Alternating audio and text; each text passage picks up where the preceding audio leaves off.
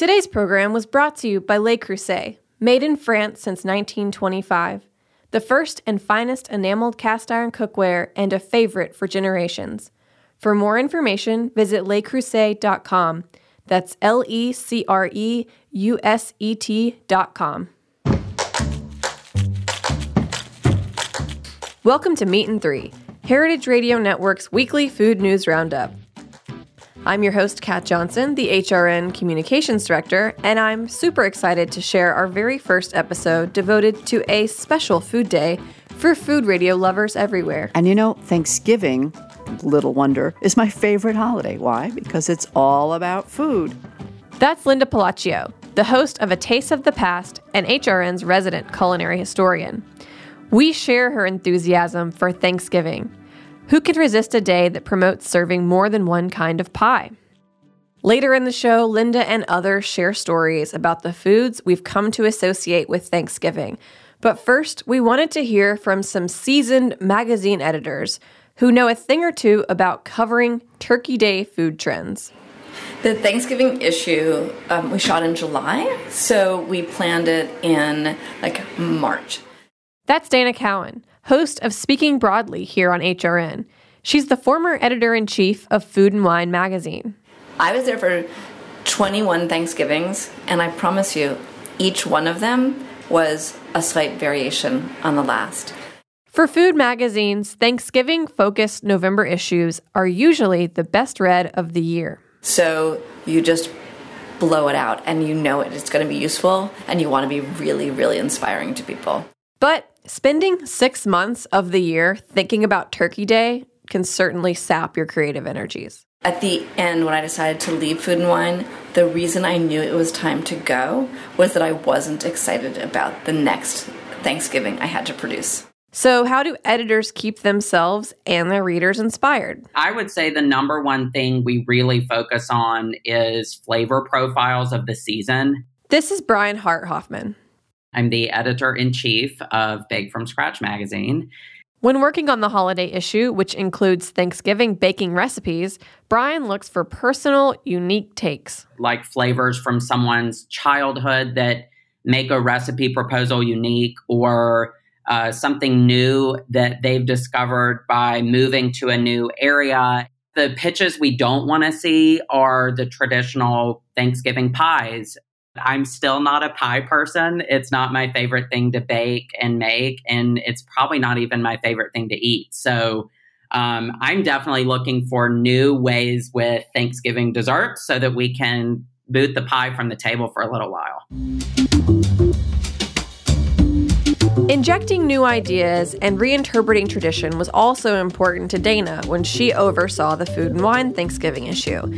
She viewed it as an opportunity to express new ideas about cooking, eating, and entertaining. As time goes on, Thanksgiving will be less about the meal of the early Americans, challenging as that is, and become more about what do we want to eat together. People breaking those traditions and saying, I want to make a new tradition. So, with Thanksgiving traditions in mind, we turn next to Kevin Wheeler, who investigates what was served at the original Thanksgiving meal. It's a long way from Rochester, New York to the Financial District, home of the Museum of the American Indian. But that's the journey Perry Ground made in 6 hours to clear up some falsehoods about Thanksgiving for a group of museum goers. As a member of the Haudenosaunee tribe, he came wearing traditional clothing, deerskin leggings, buffalo slippers, and a feathered hat called the Gustoa. Ground knows a lot about the first Thanksgiving, and his Thanksgiving quiz showed that his audience might not have known as much as they thought. So this one up here, I said, I asked this question. Food served at the feast included turkey, corn, peas, potatoes, and venison, or deer meat. Do you think that is true, or is that false? I'd say it's true. This one is false. There's a couple things on there that we know that they didn't eat. And there are only two things that we know for sure that they did eat. The fact that there were no turkeys at the first Thanksgiving surprised Lisa Lee, She's originally from Melbourne, and she learned a lot from ground. To her, and to even most Americans, Thanksgiving had always meant one thing: turkey. So from the outside world perspective, it's all about turkey. It's about family gatherings. So from what I've heard, it's actually bigger than Christmas in a sense that people, I've known Americans who would just go home just to attend Thanksgiving, so they will be home with their families. Thanksgiving is something that they must go home to, and they will feast on turkey and pumpkin pie. As it turns out, roasted turkeys were actually nowhere near the original Thanksgiving tables. According to primary source testimony from the event, 4 Englishmen set out fowling before the original Thanksgiving feast. In this case, fowling means hunting for water birds, like ducks and geese. Those birds we know were eaten at the first Thanksgiving. Turkeys, not so much. While turkeys were mentioned in documents from the era, they were never mentioned in relation to that year's harvest. In fact, most of the foods we eat for Thanksgiving today weren't eaten in Plymouth. So today there's a lot of American traditions surrounding food and Thanksgiving. Pumpkin pie and turkey and stuffing and white potatoes smothered with gravy, and now I'm getting hungry. But a lot of those foods that we think of today did not exist or were not available to the people back in Plymouth in 1621. The Thanksgiving foods we know of today come from a post-industrial tradition. If this is a surprise, I'm sorry to inform you that pilgrims never ate the sweet red gel we call cranberry sauce. But according to Ground, the Thanksgiving turkey tradition took off in the 1840s. That's when a Reverend Alexander Young wrote a popular history book called Our Pilgrim Fathers. The book suggested that turkeys were served during the first Thanksgiving, and readers follow suit. But it's just not true. Instead, the first Thanksgiving probably represented an exchange of Wampanoag and English food traditions. On the one hand, the Wampanoag introduced the pilgrims to a number of new crops. The corn, the wild onions, the crops that were grown in the area, the pumpkins, the squashes, the beans, all those things that the English could then incorporate and use to stay alive. The English, of course, did not entirely adapt their diet to New World plants. They brought over a number of foods previously unavailable to the Wampanoag. Eventually, these foods caught on, and the Wampanoag started eating them too. There was a very slow change in the diet. I would say that the English people's diet changed more to match the native people's diet, and because of what was available at the time. But eventually, the English diet makes its way into native communities as well, with growing wheat and barley, things like that we just did not have before that. And of course, the English bring farm animals. So now eggs and beef and bacon and things like that start to creep into the native diet as well. So I would say from a crop standpoint, it was more a change for the English people. From an animal standpoint, it was more of a change for the native people. These foods brought over by the English came to dominate the American plate. But this country is nothing if not a melting pot, even from the very beginning. And for those 3 days in 1621, the Wampanoag and the Pilgrims feasted in the name of mutual goodwill, despite some problematic outcomes. This idea of food is very important to people and very an integral part of our culture, of who we are. And so this event shows us that these two different groups of people who had learned to live peacefully with one another, they had a peace treaty, and now they were willing to sit down and share their food with each other. I think that remembering that about Thanksgiving, instead of all the negative things that come later for Native Americans, it's important to know them. But in this instance, important to remember that these two groups of people shared their food, and it was a time of peaceful coexistence. And if we can go back to that kind of thinking, I think we will be better off as people overall. Today, there is a broad movement to revitalize and restore Native American foodways. And groups like the Native American Sovereignty Alliance are spearheading this effort, as are people like Minneapolis-based chef and author Sean Sherman, otherwise known as the Sioux Chef. They believe that maintaining these systems is vital to the spiritual and physical well-being of Native peoples and our planet. Perhaps it is time that eaters can benefit from learning more about the people, ingredients, and traditions that were here long before the Thanksgiving turkey. And now, we'll hear a word from our sponsor. When we return, we'll find out why certain dishes became popular at Thanksgiving.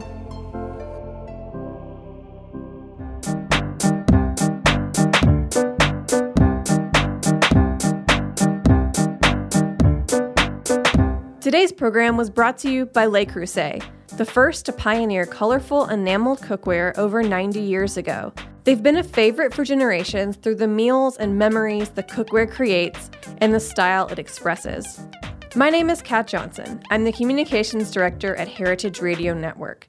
When I'm not making food radio, I'm making food, and my favorite cookware is the 8-quart marine blue Dutch oven that never leaves my stovetop. Not only because I use it constantly, but because cabinet space is at a premium in New York City kitchens. My boyfriend and I were gifted our Le Creuset by his family last Christmas, and it was the first piece of enameled cookware we'd ever owned. I'd been fawning over the marine blue color, especially when I realized there were only a few left in stock. When we unwrapped the box, we were pleasantly surprised to see how big this thing was. I immediately started imagining what I could cook. Roast chicken, Texas-style chili, a leg of lamb, or my favorite, a huge batch of Marcella Hazan's bolognese. Head to lecreuset.com/HRN, that's LECREUSET.com/HRN, to see all the new products and amazing holiday gift deals. HRN listeners will get 20% off the new Le Creuset cookbook with the code HRN. Welcome back to Meat and Three. So we just learned that the Pilgrims don't really deserve credit for our traditional Thanksgiving menu, but if not them, who? It all begins fittingly with a food writer for Godey's, a 19th century American women's magazine. We turn to Linda Palacio, our resident culinary historian, for the story. A woman named Sarah Josepha Hale. She championed this cause to make Thanksgiving a national holiday because she thought it brought out the best in everyone. And it really, it was a holiday celebrated by some, but not by all. And she continued to lobby President Abraham Lincoln until he finally gave in and said, okay, and he pronounced it a national holiday in 1863. Not much has changed in the last 155 years about the basics of the meal, which is kind of weird considering we upgrade our iPhones almost every year these days. The technological revolution had a lot to do with the dishes that we find on our Thanksgiving table today. Linda's not talking about Silicon Valley technology, but instead the revolution that happened in the mid to late 1800s. The convenience appliances that came into the kitchens— refrigerators, stovetops, electricity. By the end of the 1800s, we were seeing canned foods on the shelves, late 19th and 20th century food inventions like cream cheese, marshmallows, frozen pie crusts, corn syrup, and canned products like cranberry sauce and pumpkin, and condensed soups.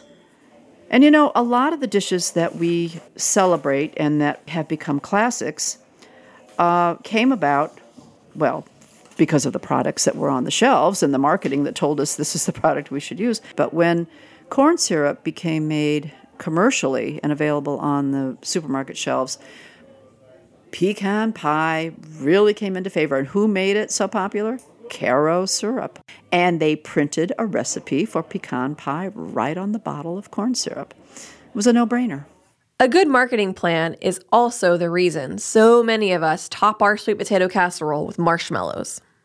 Well, marshmallows originally were served only to the wealthy and popular to the wealthy because egg whites had to be beaten forever and ever and ever, and sugar was a high-priced commodity, and it would be served as a fancy dessert at a restaurant. And then suddenly guy developed commercially available marshmallows, and one of the marketed ways to use up these marshmallows, since they were sweet and was all sugar, why not sprinkle them on top of your candied sweet potatoes, which were going into the oven, and the marshmallows would melt? there's one dish that seems to have fallen out of favor, and according to Linda, it's deserving of a comeback next Thursday. A typical Thanksgiving pie would be mincemeat, labored over forever. Well, Thanksgiving being the celebration of harvest, it was a time when all the nuts and the fruits were harvested, and people would slaughter their livestock so they didn't have to feed them all throughout the winter. And then there were all those bits and pieces left over. Well, making a mincemeat with suet and the nuts and the fruits was a way of preserving that meat and put it in a nice, rich crust.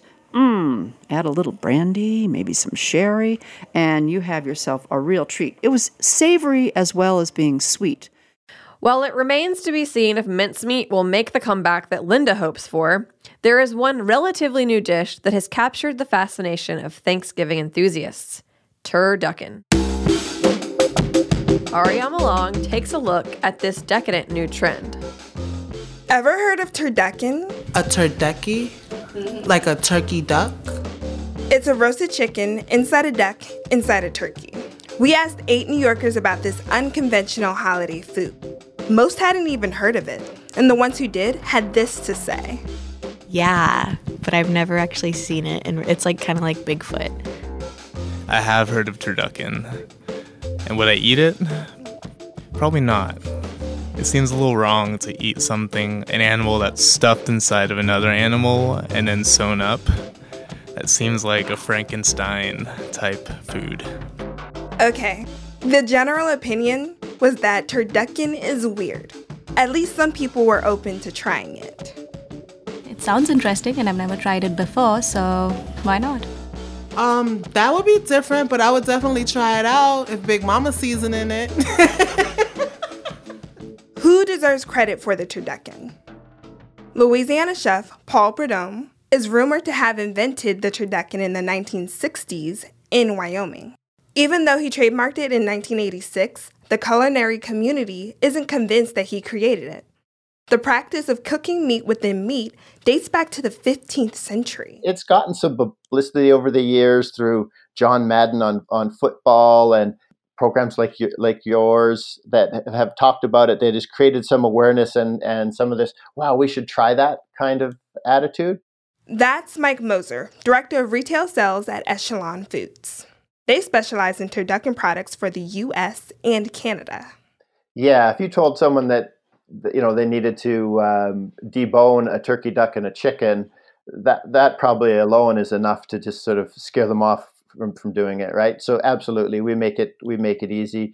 And there are some people that just aren't sure how that combination, because of all of the various elements inside. It's just a culinary symphony of flavors, really, and always moist and juicy. And once they try it, we find that we have regular customers that keep coming back as a great alternative to the traditional turkey. How do they make them? They're blast frozen immediately upon after they're produced, and we ship them frozen to the retailers or to the consumer. We ship in a cooler with dry ice. A full turducken, for example, will take about 4 to 5 days in the fridge to defrost. Mike's claim to fame is the bacon-wrapped premium roast turducken with Italian sausage. I've got to give credit to this fella that said, this is the best pile of meat I've ever had, and then said, but if you added bacon... So that's where that came from. So, and we had thought about bacon for a while, but never done it. So that was the sort of pushed us over the edge and said, "Yep, we're gonna do this." So, as if the turkey, chicken, and duck wasn't enough, we've added the bacon. Create a new turkey tradition with a twist this Thanksgiving, and if all else fails, just be like Mike and the guys and add more meat. That's our show. Thanks for listening. We hope you all have a wonderful Thanksgiving with delicious food and great company. For more dish about the culinary history of Thanksgiving, check out A Taste of the Past. Special thanks this week to Linda Palacio, Ariam Along, Nina Medvinskaya, and Kevin Wheeler for their reporting. We're off next week, but we'll be back on November 29th with a show about rules. Meat and Three is produced by Liza Hamm, Hannah Forden, Katie Mosman-Wadler, and me, Kat Johnson. Our audio engineer is Matt Patterson, with additional engineering by Amanda Wang. Our theme song was composed by Breakmaster Cylinder. Meat and Three is a production of Heritage Radio Network, the world's pioneer food radio station.